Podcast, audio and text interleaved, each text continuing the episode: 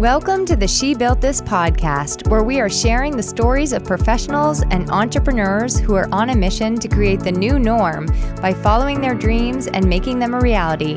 I'm your host, Emily Aborn, and together we are inspiring, growing, and giving you the tools you need to bring ideas to life so you can build whatever this means for you.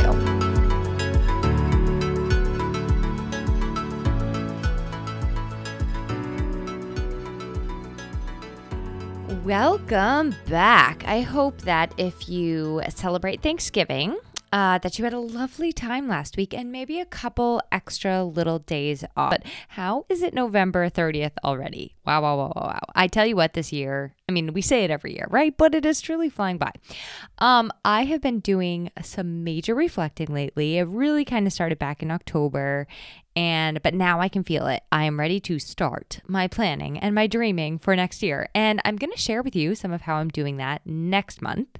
But as I've sort of like started dipping my toes in these reflective waters, I thought of a question I wanted to ask you.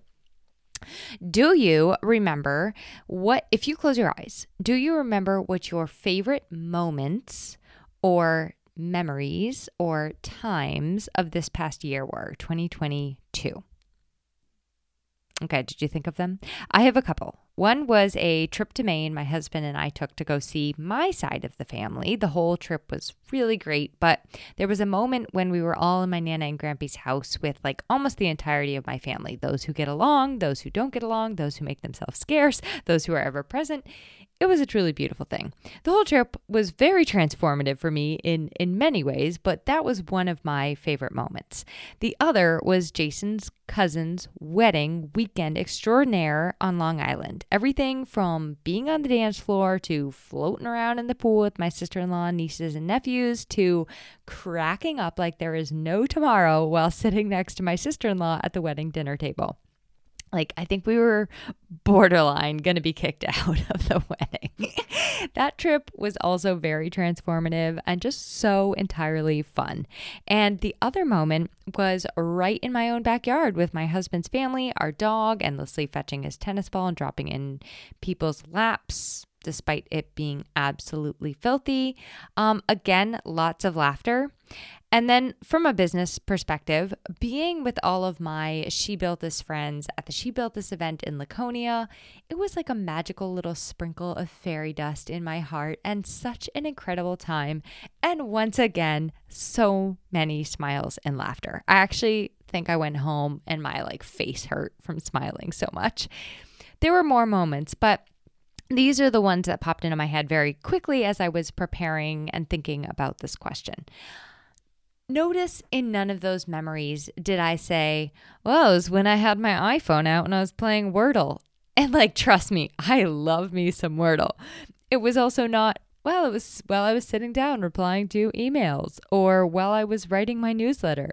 Now, don't get me wrong, like all of these things are super fun. I absolutely love the work I do. You can probably hear it in my voice, but it is in real connection and disconnecting from ourselves as like worker bees that we often find some of our greatest moments of peace and joy and satisfaction.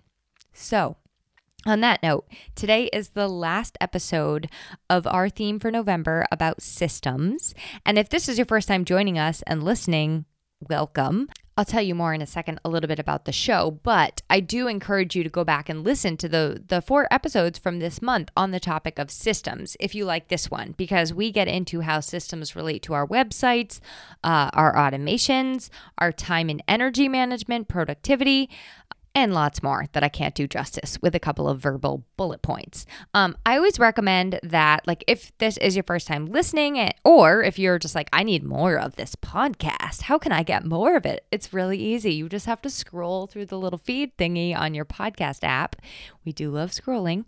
Um, or do what I do when I discover a new podcast and just like pick out the ones that uh, call to you. So, for those of you who don't know, I'm Emily Aborn. I'm the host of the show, founder of She Built This community, and a content writer for women entrepreneurs. And you have been fairly warned. I am wearing a jetpack of energy today. Watch out, world. but the reason for the jetpack is that today's episode is one I've been really excited to bring you for quite some time. I really wanted to.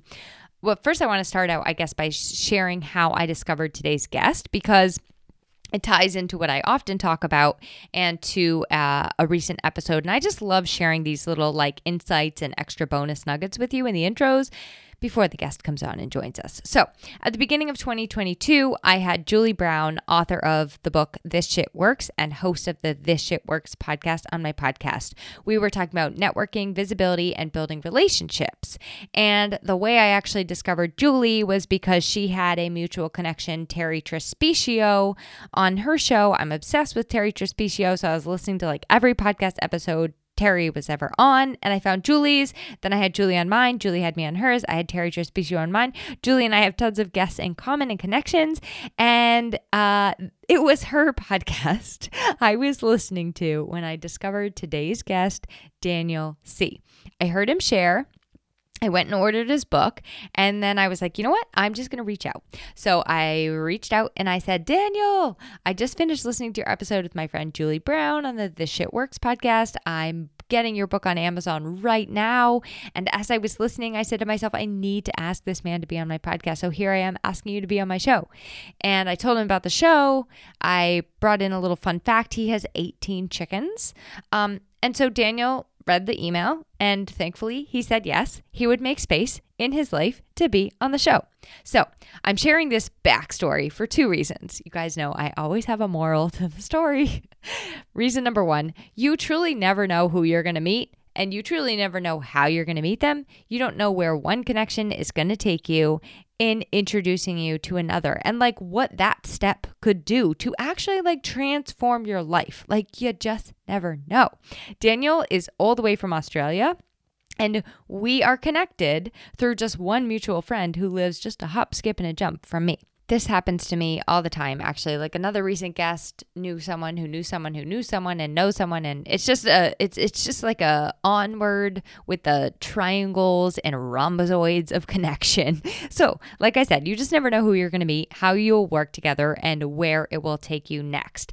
And moral number two of this story is i think when you are this is like a reminder for those who are pitching to either have a guest on your show or to be a guest on someone else's show i'll say it once, I'll say it twice, I will say it until I am blue in the face. Just make it real. Like, just show them who you are, show them that you listen and you care and you're taking time to make space for writing this email. Don't just send out like a mass generic email. I and I have so much content that I am getting ready to share with you in the new year, kind of on this topic and a lot of other related topics. So, um, if you are going to pitch somebody, just make it real, you know, just make it very conversational. So, last piece of this little backstory and why I felt really excited for this conversation.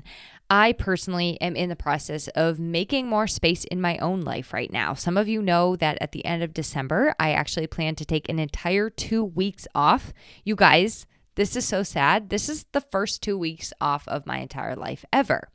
Um, I'm going to sit down and really put pen to paper and plan out 2023 in a lot of the ways that Daniel suggests in his book, and also some of the ways I've decided to adapt it as my own. So, my focus in 2023 is really about connecting more deeply with the people I want to be connected to. And by doing so, having more space in my life, as well as making more space in my life to do so. It's like a full circle. Um, I really want more moments like the ones I shared at the beginning, like the moments that I had in 2022. I want more moments like that. I want them to be bright and technicolor, or as Daniel says in today's interview, textured. And I also want them to be more frequent. So, with all of those thoughts and themes and information I just dumped at you bobbing about in your brain, I bring you my conversation with Daniel Sih. We get into our relationship with the device in your hand or your pocket right now your phone, uh, how to rethink social media as an entrepreneur, why to add more space, and how to really like how to tangibly start doing it, and also how to know if you've kind of hit that point of digital overuse.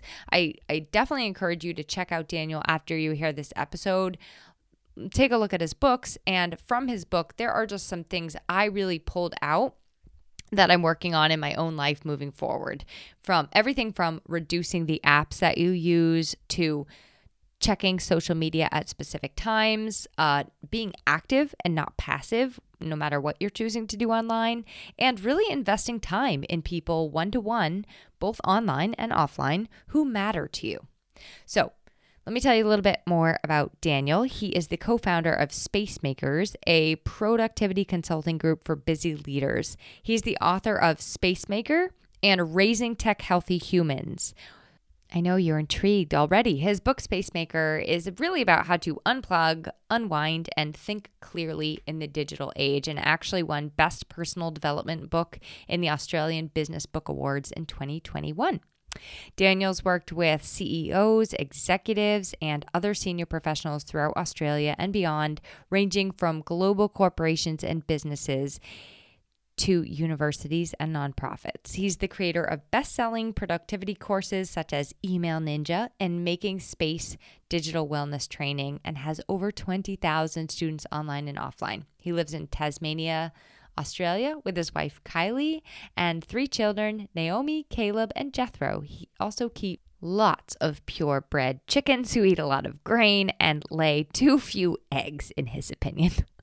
All right, without further ado, I hope you love this interview as much as I enjoyed bringing it to you. Daniel Sih., welcome to the She Built This podcast. Thank you, Emily. It's great to be here and having a conversation with you. Since I heard you on Julie Brown's podcast, our mutual connection, I knew that I had to get a copy of your book. And then once I got your book, or I don't know which came first, but I was like, I must have him on the show. So that's how that's how you are here on my side of things but i want to hear how uh, i want to hear your beginning like what led you to write the book Space Maker and your new book. And you can share what that is if you want. And also, like, how did you get focused on helping other people make space in their lives? Hmm. Yeah, no, great question. Big question to start with. Uh, look, I quite like the quote from Richard Bach that I teach best what I most need to know. And, you know, I'm someone who loves doing stuff. You know, I love starting businesses. I have three kids. I'm married. I live in community and share land. And I've started a number of non-profits. Um, and I think my personality type, you know, an entrepreneur is one that is very busy. And, and I found that I needed space in my life. And increasingly, as I've gotten older, I've realized just the, how precious it is to have space to, to think deeply and to rest fully and to reconnect with people in your life without feeling like you're reaching for your phone or being distracted or having your mind racing at a million miles an hour. And so uh, I've wrestled with space for a long, long time. And then I've worked with executives and leaders who also seem to wrestle with space. You know, like I, the people I work with, they, they don't lack for money actually, and they don't lack for information. There's plenty of information. They don't have any space or time uh, in the way they'd like. Um, so that that's probably the heartbeat of why I started. Um, in terms of my background, uh, I actually nearly burnt out when I was about 30. So that was more than 10 years ago. And that was a point in my life where I realized, wow, I'm, I'm, I'm fallible. I'm human. And actually, there's more to life than just achieving everything you can do on your to do list every day. And I started to wrestle with the fact that I couldn't breathe properly and I was feeling anxious and I wasn't sleeping well. And, and um, I saw a friend, a close friend, who, uh, who actually burnt out just before I was in that space, and he ended up being really unwell and was unable to return to work for many, many years. And I'm like, well, something has to change. So that was probably the start of my journey to really taking space seriously. Uh, and the book is an expression of what I would like to read or what I would have liked to read uh, back then um, because of the things I've learned. It's a long answer, but I hope that's helpful. Oh, that's a perfect answer. And I think of that often. Uh, I teach best what I most need to know. I think that's the case for so many people I speak to. um, so here's a here's a question for you. You know, tech and um, digital tools have definitely been on the rise. Um, and I think that we often associate them with more productivity and more getting more done and being more efficient and effective. So, where does that sort of stop and this overload or need to create space begin? Like, w- Mm. there's got to be like a fine threshold of it being helpful and good and beneficial for you and then burning you out. Definitely, definitely. Look, and I, I found myself a few years ago. It was just, I mean, it wasn't an amazing insight, but for me, it felt like an insight that uh, the phone isn't just something I use for work uh, and for life. You know, it's not something that I'm just using like a, a tool, like a hammer or a, I don't know, or a book.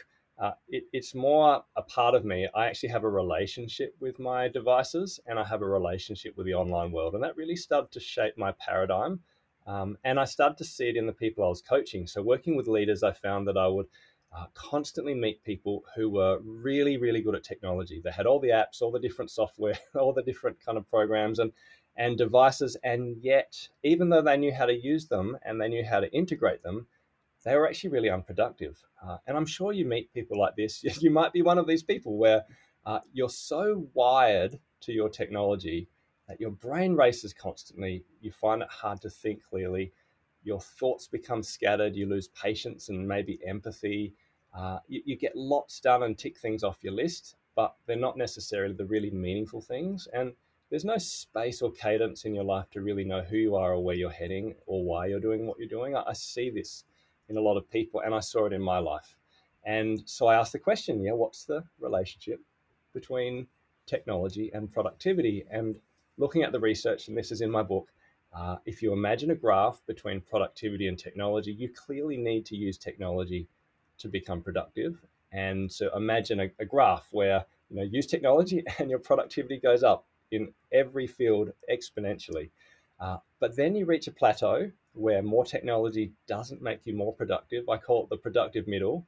And then if you imagine an upside down U, uh, where if you keep using technology, if you reach for your phone first thing in the morning and last thing at night, if you know you're checking your phone on the toilet, you're checking it for work, you're checking it for life, and you can never get off of it. Well, well, there's a point where you start to lose a lot of things that make us human. Uh, and actually, you reduce your productivity. You slide down the right hand side of that productivity curve, and you end up in what I call digital overuse. And so uh, that's the point where many of us are at, particularly in culture post COVID where we're using technology so much that it's no longer aiding our productivity in the way it's designed to use, uh, and and where we are feeling wired and tired and scattered, where our relationships um, are not as strong as they used to be, uh, where we're feeling this sense of connection with everyone but loneliness in ourselves, and where there's this disconnect from our inner life, where we're kind of living from the outside in rather than the inside out. And, and these are experiences that I'm seeing all around me. And, and that's why we need uh, what I call the habits of being a, a space maker, which are the habits of unplugging intentionally from technology from time to time in a rhythmical, uh, habitual way in order to return to the productive middle. So, not to reject technology and how wonderful it is, but to realize you need habits of pace. So, the habits of using tech well on the left of the curve, but then habits of making space to really enjoy life and to be at our best. I really I want to get into those specifics too in a few minutes, but um I do I I think that my phone and I, my technology and I have a you know, we have a hot and cold relationship. Like I do appreciate the productivity that I can find in these tools. I'm pretty good at like putting my phone in do not disturb and just like focusing on what I need to focus on. But when you said you know, taking space for yourself, like I'm thinking in my mind, like kind of like a digital detox to figure out who you are and where you're heading. That really, that is really something that like resonates for me. Like I need to take more space just away from all of the noise. To the point of the noise, here's a question for you so, social media, uh, you know, as business owners, we it feels like and I don't know if this is fact, but it feels like we need to be on social media. And I hear a lot of business owners struggle with this where either they're on social media and then it's causing them like mental health issues or they don't see any other way to market their business unless they're on social media. I guess I'm just kind of wondering what your thoughts are on social media, especially for business owners is and like what sort of boundaries you put in place on yourself or you recommend for other people around that. Mm, yeah, it's a big question. Look, social media is really important for entrepreneurs. I understand that. Uh, it's funny. I, I've I've been a laggard when it comes to social media. I'm pretty. Uh, I'm very actively involved in LinkedIn, but I've I've really been slow on Instagram or Facebook or Twitter. Uh, and it was funny because when I released my book, which is essentially about unplugging from technology and putting its place in your life, uh, my publisher said, You're going to really struggle to market it without being on social media. And the irony wasn't lost on me. Um, so there is a sense where, yes, I am active more and more on social media for specific business reasons. Um, but I, I, do think social media is uh, it's overused uh, I think as business owners, there's this real pressure that yeah, unless you use it frantically, you won't be able to grow a business. And I haven't found that at all. I've um, I still use it uh, irregularly. I've blocked all news feeds, so I don't use it personally for anything other than business. So I project out and I respond, but I uh, I, I don't doom scroll or anything like that because I just find I don't have the time and it's not valuable for me. Um, so yeah, it is a catch twenty two. Uh, I think I think where it's really important is when you're stuck in that cycle of just going from one thing to the next to the next to the next and feeling like there's this fear-based kind of use of social media where you need to use it to build the business you need to always be online always contacting always growing it, it just it, it's a never-ending game you know and you kind of never win there's there's no mm. end to it and at some point i think you there's value in coming to peace with well this is how i use it and this is how i don't um, it can be a really useful tool for business owners and entrepreneurs, but uh, don't let it take over the important parts of your life. And, and that's unfortunately how it often works. Uh, look, one thing I would say, and I write this in my book, I talk a lot about social media and the, the why behind it because I think we lose the purpose of it and the driver in the sense that um, social media, from my understanding, was originally designed to help connect us to the people in our lives. And there's obviously business purposes and value from that perspective. But ultimately the driver is that we are deeply tribal people and we love community we we deeply value relationships it's core to who we are as humans and i love the research into community actually because people who have regular relationships with people face to face in their lives people who matter to them but also wide and broad relationships like people involved in clubs and churches and I know other face to face communities like schools uh, people who are involved in people's lives live longer, uh, they're happier, they're healthier. And that study has been repeated again and again for decades with longitudinal studies. Uh, so much so that someone like Susan Pinker, who's a social neuroscientist, says that actually being in face to face connection with people who matter in your life is actually at least as good for your health as giving up a pack a day cigarette habit uh, or stopping, like, or, or treating hypertension or obesity. So, I mean, the the research is remarkable. Um, you know, women who are in close contact with people who they love face to face, the genes that help them fight breast cancer in hospital actually turn on uh, when they're in close contact with loved ones, but it doesn't it doesn't happen when you're on a media on, on social media. So um, when I think about social media, I think it can augment real relationships, but that's not what's happening. We're replacing real relationships, real community, that textured, warm kind of connection that makes us happy and human, we're replacing that for time online, liking and sharing and sharing photos and and um, and the research says that that at the very best, that's a shell of what it means to be a human compared to face-to-face relationship. Uh, and at worst, at actually, it's bad for our mental health and our happiness. And so, from a social perspective, I think you can use social media a little bit if it augments real relationships. But once we start trading face to face time, you actually kind of you you lose the the driver and the benefits behind why we're doing it in the first place. And I think that's worth people recognizing. Yeah, that's um really powerful and the word textured when you describe like being in person with somebody, I really love that and I I feel that, you know, it is I will also say that people act differently on social media sometimes. Like it's almost like this uh it takes the guardrails off and they just could say and be anything that they want. And sometimes that comes out in a negative way. Sometimes it's it's fine. It's for the better. Um so I actually run an online community.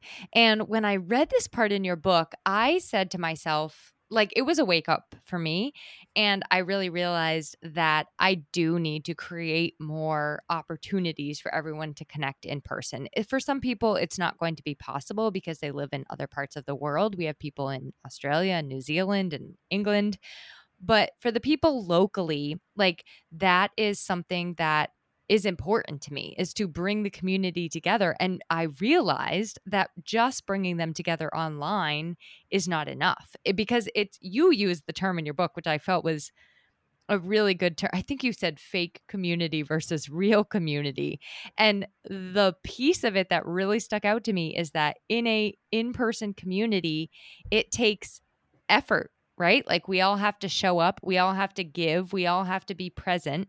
But in an online community, it's easy. It doesn't take any effort. It's kind of like pop in when you want, don't show up if you don't want to, uh, give a little comment or a little like, and then you can just pop out and do your business. So I found that really fascinating and just really helped me to rethink the way that I'm focusing on my community in the coming year.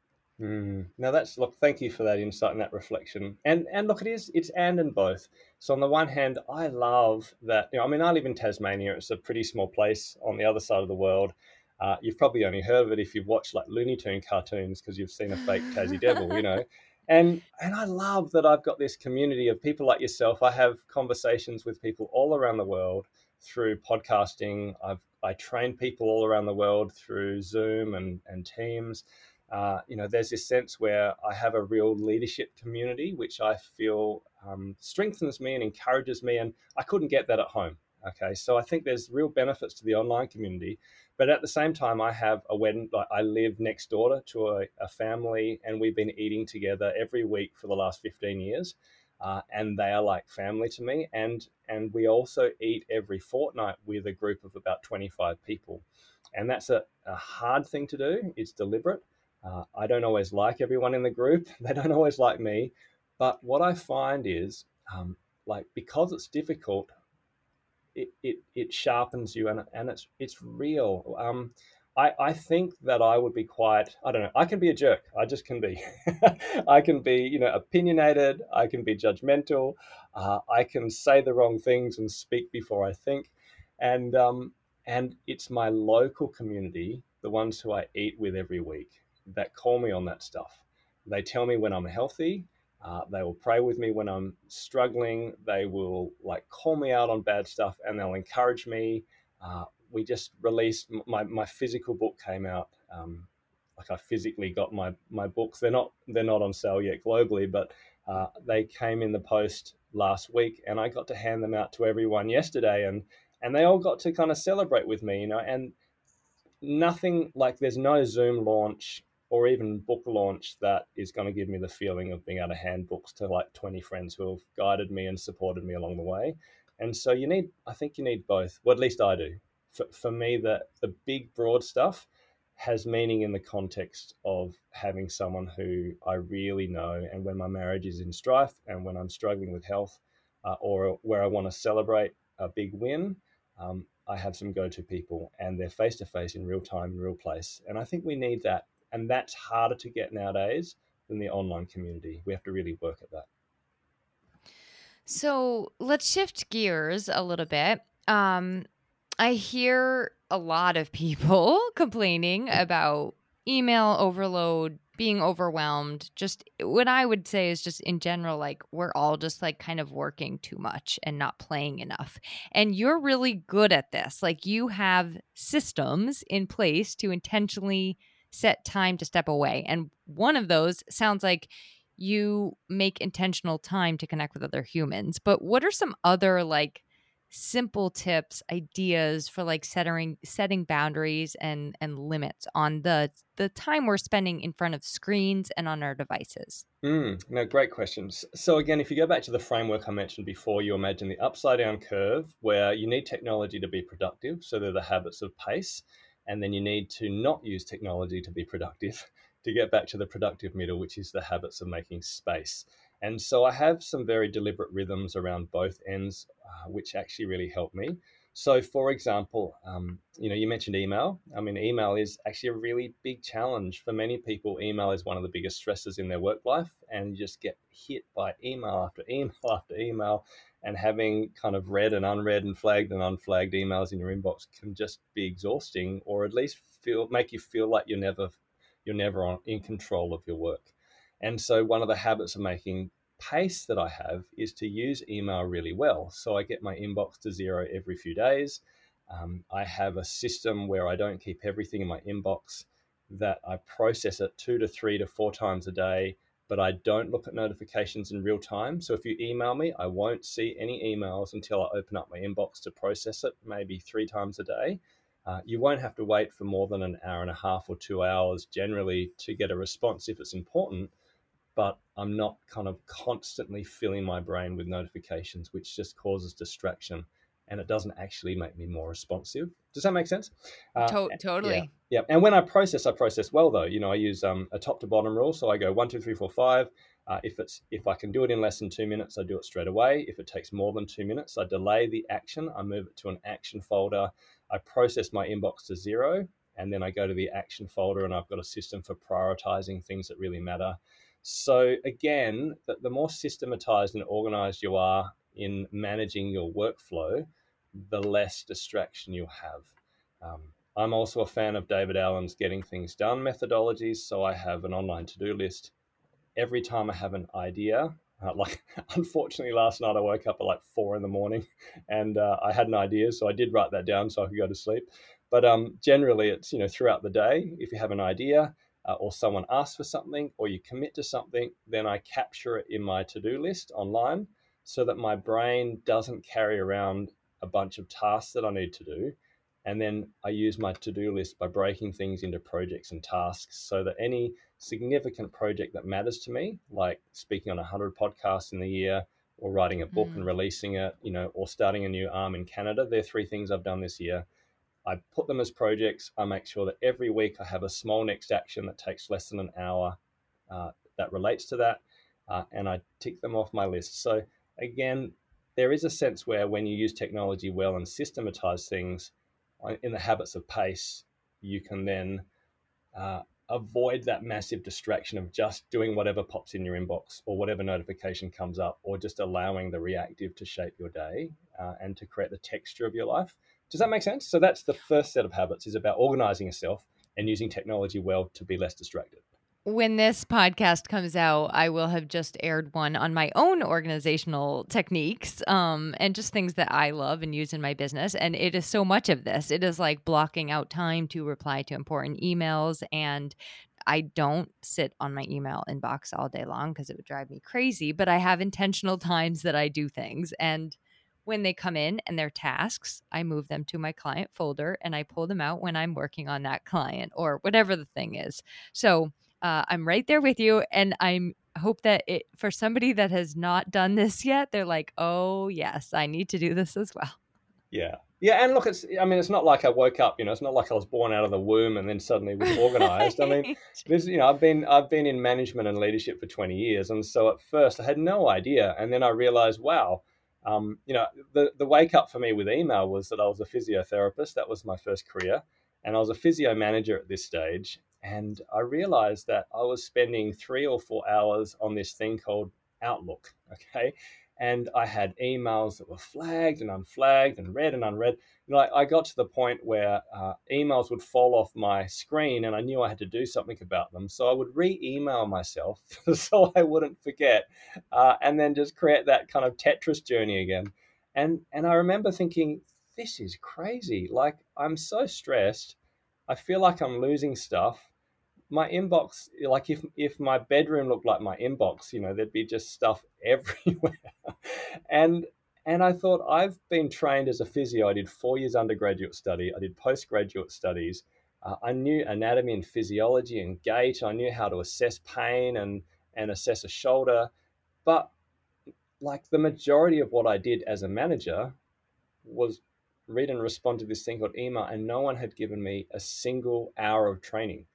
And does that make sense? So it was like, well, I had to learn these skills. And so all I'm saying is uh, they're all skills, but build on them right. one by one. You know, get your inbox under control, learn to use an online to-do list, learn to prioritize, right. you know, learn to time block, learn to use your calendar well.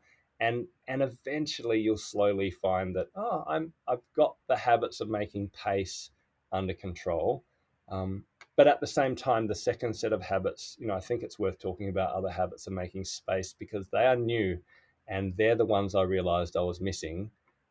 I was super organized and I burnt out. and I realized uh, you also need to unplug mm. and to learn to rest and, and you do that on a cadence am i am i correct in saying that? Yeah so the same thing just like i have a cadence for the habits of pace i have a ca- cadence for the habits of space. So i have a cadence where uh, there are annual rhythms where i unplug to return to the productive middle. Uh, there are weekly ones and daily ones. So like an annual one for example uh, i block out four full days every year. So summer autumn winter and spring i have a day where i just walk on the beach and it's my thinking day and I don't bring my tech or I leave it, you know, in the car. And I basically just have takeaway coffees, walk up and down the beach, um, enjoy a sandwich, look out at the sea, and I write in my journal whatever comes to mind. Uh, I think about the quarter I've had as a business owner, but also as a dad, as a husband, as a community leader. Um, I think about what's gone well. You know, I think about where I'm at and what the future might be. I think about the next quarter, and I just let my mind go where it goes. And I'll finish the day by writing a bunch of things on my to do list. And I'll usually add some projects or change projects so that I've recentered myself for the next season. And some of the best decisions I've made in life and in business have come out of that thinking time. So I really value it. So that's one of the annual patterns of um, using uh, unplugging in order to, to think deeply uh, I can give you more, like a weekly and a daily. Is that useful? Yeah, definitely. Yeah. Okay. So I mean, maybe we'll go daily. Um, so daily are the are the kind of reactive data day to day cadences or habits. Uh, so some of my favorites are I I used so I used to check email at the end of the day.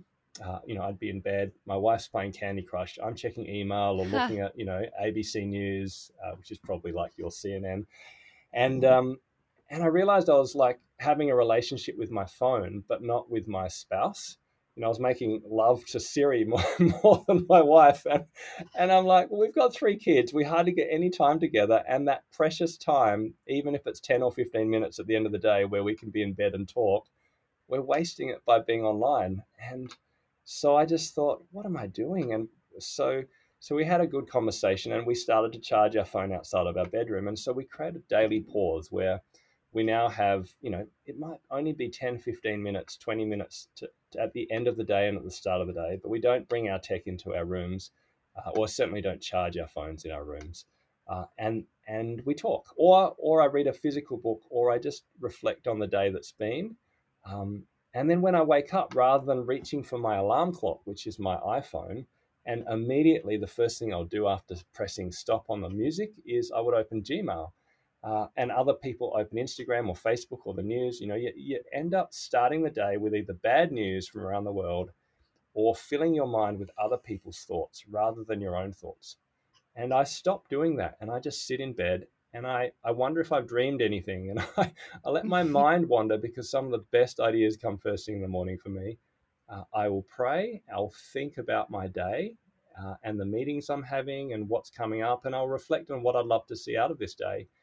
And it's so different starting the day with a with the space to have your own thoughts rather than other people's thoughts, um, and to start with a sense of peace and for me meditation as opposed to anxiety and worry and want uh, it shapes your day. So that's one of the simple day to day habits. Um, I've got a whole lot of daily habits like a digital free meal, digital free exercise, but a cadence where even if I'm online all the time as an entrepreneur, there's very deliberate stopping points where I make sure there's space to think and rest and reconnect with people who matter without a screen.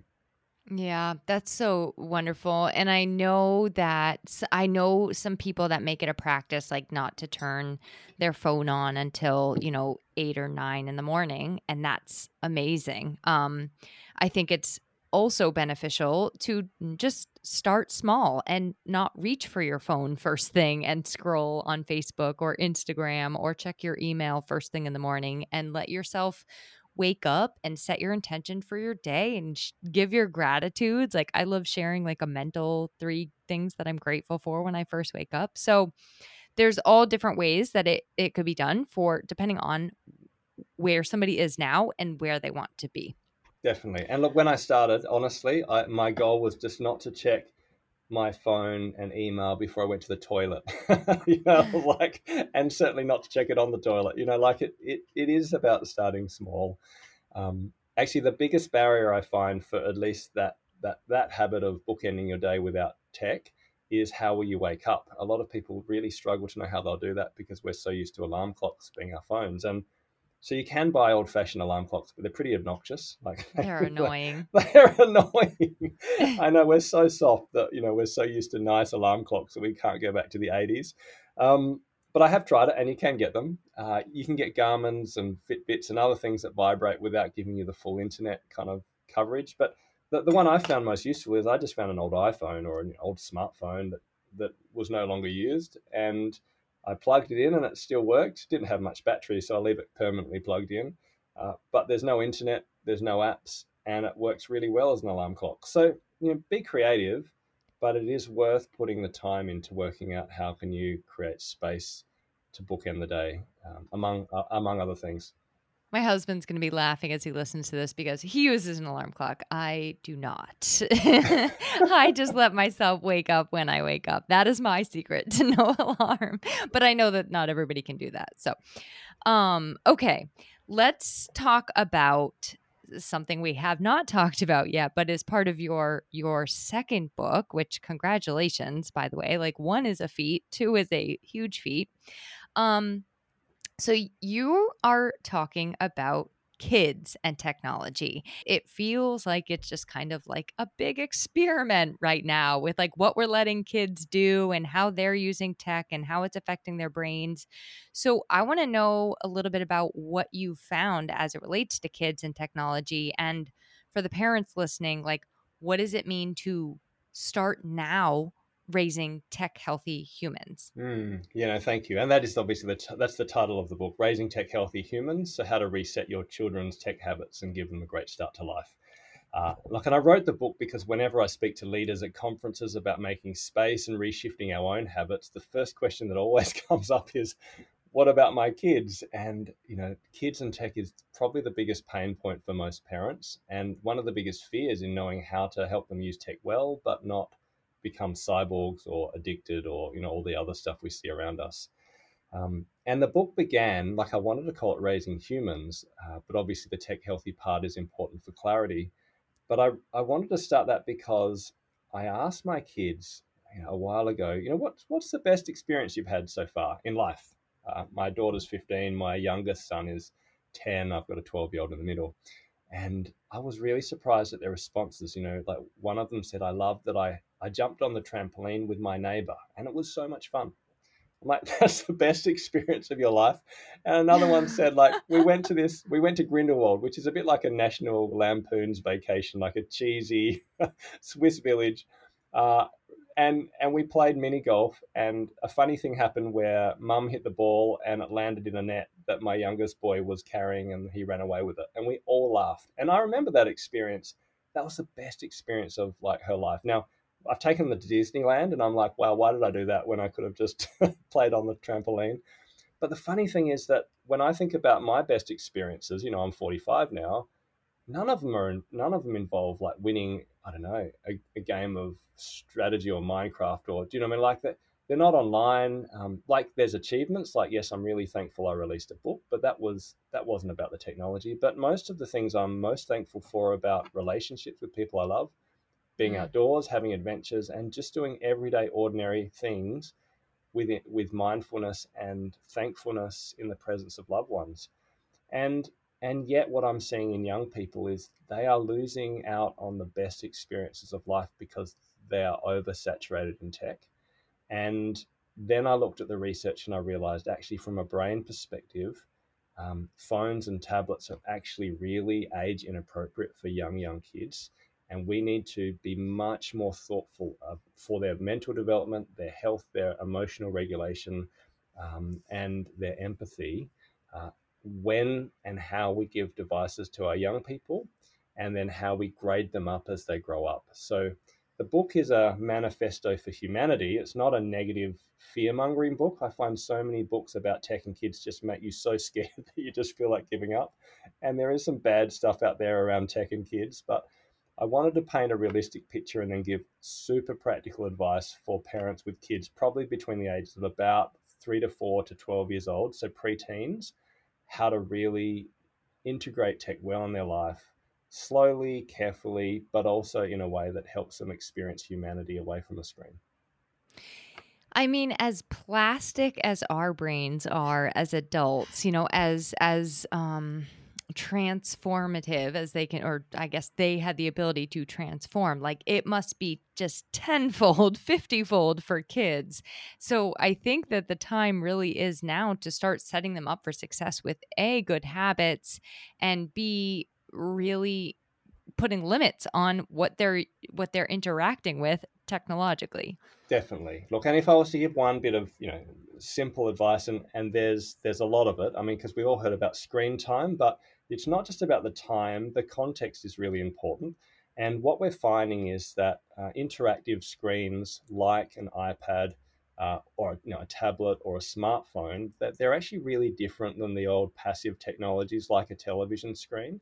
Uh, most of the apps and games on those devices are devi- designed to make you addicted, essentially. Mm. So there's variable rewards, like in Minecraft, where if you keep digging, you might randomly get diamonds, you know, or Fortnite, you know. Um, uh, that's based on poker machines. You know, that's that's the behavioral science that is that is designed to make you addicted to dopamine. Um, and and there's flashing lights and and colors, which again are like a poker machine. Uh, or there's social cues, which you see in the social media apps, where you get social rewards based on what other people think of you, which is a very tribal response. So, all of the swiping type technologies, uh, or almost all of them, uh, they ramp up what we call the downstairs brain or the old brain, like the lizard brain. So, that's like the brainstem, the amygdala, the limbic system, the kind of fight, flight, freeze responses. Uh, and in kids, you don't want to ramp that up too much because they're really good at that. Reacting being emotional being impatient wanting stuff now. Like kids have got the old brain but if you spend too much time ramping that up they actually don't develop the new brain which is the cerebral cortex and prefrontal cortex the stuff around it. Uh, and and actually it's not a given that you'll develop empathy or patience or to be able to think creatively or to be able to enjoy silence or to know your own thoughts or have the ability to self-regulate. Uh, all that stuff is learnt and kids are not going to learn it uh, in the way that they need to. And there's lots of research in this. Their brains will not develop if you give them too much and overcook that old brain. So, um, ironically, especially with younger kids, uh, when they're old enough to use screens, which is you know two years old and over, uh, then you're better off giving them passive screen technologies like television screens from a distance, um, even though it might look like that's more lazy than giving them these really engaging technologies that make them look like they're learning, but it's actually ramping up the wrong part of the brain. So I, I try to put the research in simple terms and give really clear recommendations for how to balance the and when to introduce different technologies and different different mediums um, without getting prescriptive. Okay, so I've heard from a lot of my um, entrepreneurial mom friends. And I used to see this in my own brother's behavior as well. When it's kind of it's um, it's definitely not too late because I don't believe that there's a too late with any of this, but it is to the point where when you go to take that away, it is a temper tantrum kind of moment or even like an angry outburst moment. So do you have a tip for the moms that might be experiencing that where their child is very resistant to the changes that they're trying to help them make. Yeah, look, it's very hard. I mean, it, it's um, Dr. Victoria Dunckley. She took off. Um, she she works with kids with neuroplas- um, neurodiversities like ADHD and also conditions like depression and psychoses. She ended up taking um, her clients, 500 clients, off of technology uh, for a four week fast and found that 80% of the kids with diagnosed conditions ended up with um, a 50% or more reduction in symptoms as a result. So, well, um, you know, another doctor, Dr. Kardaras, who's an expert in addiction, basically says that uh, these type of apps and games are actually like cocaine for the brain for young kids. Uh, so they're like amphetamine. So what you've described is exactly that. It's an amphetamine response. When you're a drug addict and you take the drugs away, like you feel happy when you're on the drugs to a point. You take it away and you, you get a crash. Uh, and the only thing you want in life is to get that happy hit again. That's the kind of that's unfortunately the dependency we're seeing in really young kids who have lots of exposure to these things. So I don't have a really simple answer. Uh, there's a few things I'd recommend. You know, I'd, I'd suggest really try to give your kids experiences of life broader than screens so that there's a greater yes you can say no to something, but then, you know, can you say yes to something greater? So let's go kick a football. Let's get outside and we'll go get ice cream. And let's, you know, like the, the it, it has to have an active response where you teach your kids um, something else, but it's also going to require patience and a bit of undoing if they're really, if they're really genuinely mentally wired to particular inputs. Um, the book that I wrote isn't about kids who are really addicted. Uh, it's about trying to help parents set up their kids in a better way so that they can avoid some of those harder challenges. But there are good books out there to help parents with kids who are really hyper and wired. Um, sorry, I can't give a better response than that. No, that's that's perfect. Um all right, and I definitely want to respect your time and I also want you to be sure to share how to get those books. So I'm going to ask you I always ask like these rapid roundup questions which are just sort of fun and not rapid. Sounds good. Um, so I guess my my curiosity question for you, let's see, is what is your favorite thing to do when you have more space and you just have one day? Let's say it's even like a surprise day of space. What do you do with that more space? Ah, look, I am an introvert and I must admit I'd probably spend it by myself, which is really sad. Uh, I would I would go for a walk. Uh, you know, in in the bush uh, near me or or a bike ride, mountain bike riding or something. Um, I'd, if I can get so I'd have a massage. That would be really nice, and have a coffee by myself. Uh, and then and then I'd probably want to hang out with my family or close friends and have a dinner, something like that. Yeah, that would be a perfect day. I hear you. It sounds like I often think about if I had my last day on earth, what would I do? And it would be very similar to what I do each and every day, but with just more space, right? And maybe a massage. Who doesn't want a massage? exactly. Um, all right. Why don't you share how to find and connect with you online, as well as get hard copies of your books so that people can digitally connect while reading your fantastic books? Yeah, no, thank you so much. Look, uh, spacemakers.com.au, so that's a plural. Uh, spacemakers.com.au, and the AU's for Australia. Uh, you'll find stuff about my book, and you can download free digital Sabbath guides and planning tools and stuff from there. Uh, and for parents, I just created a new website, raisinghumans.au.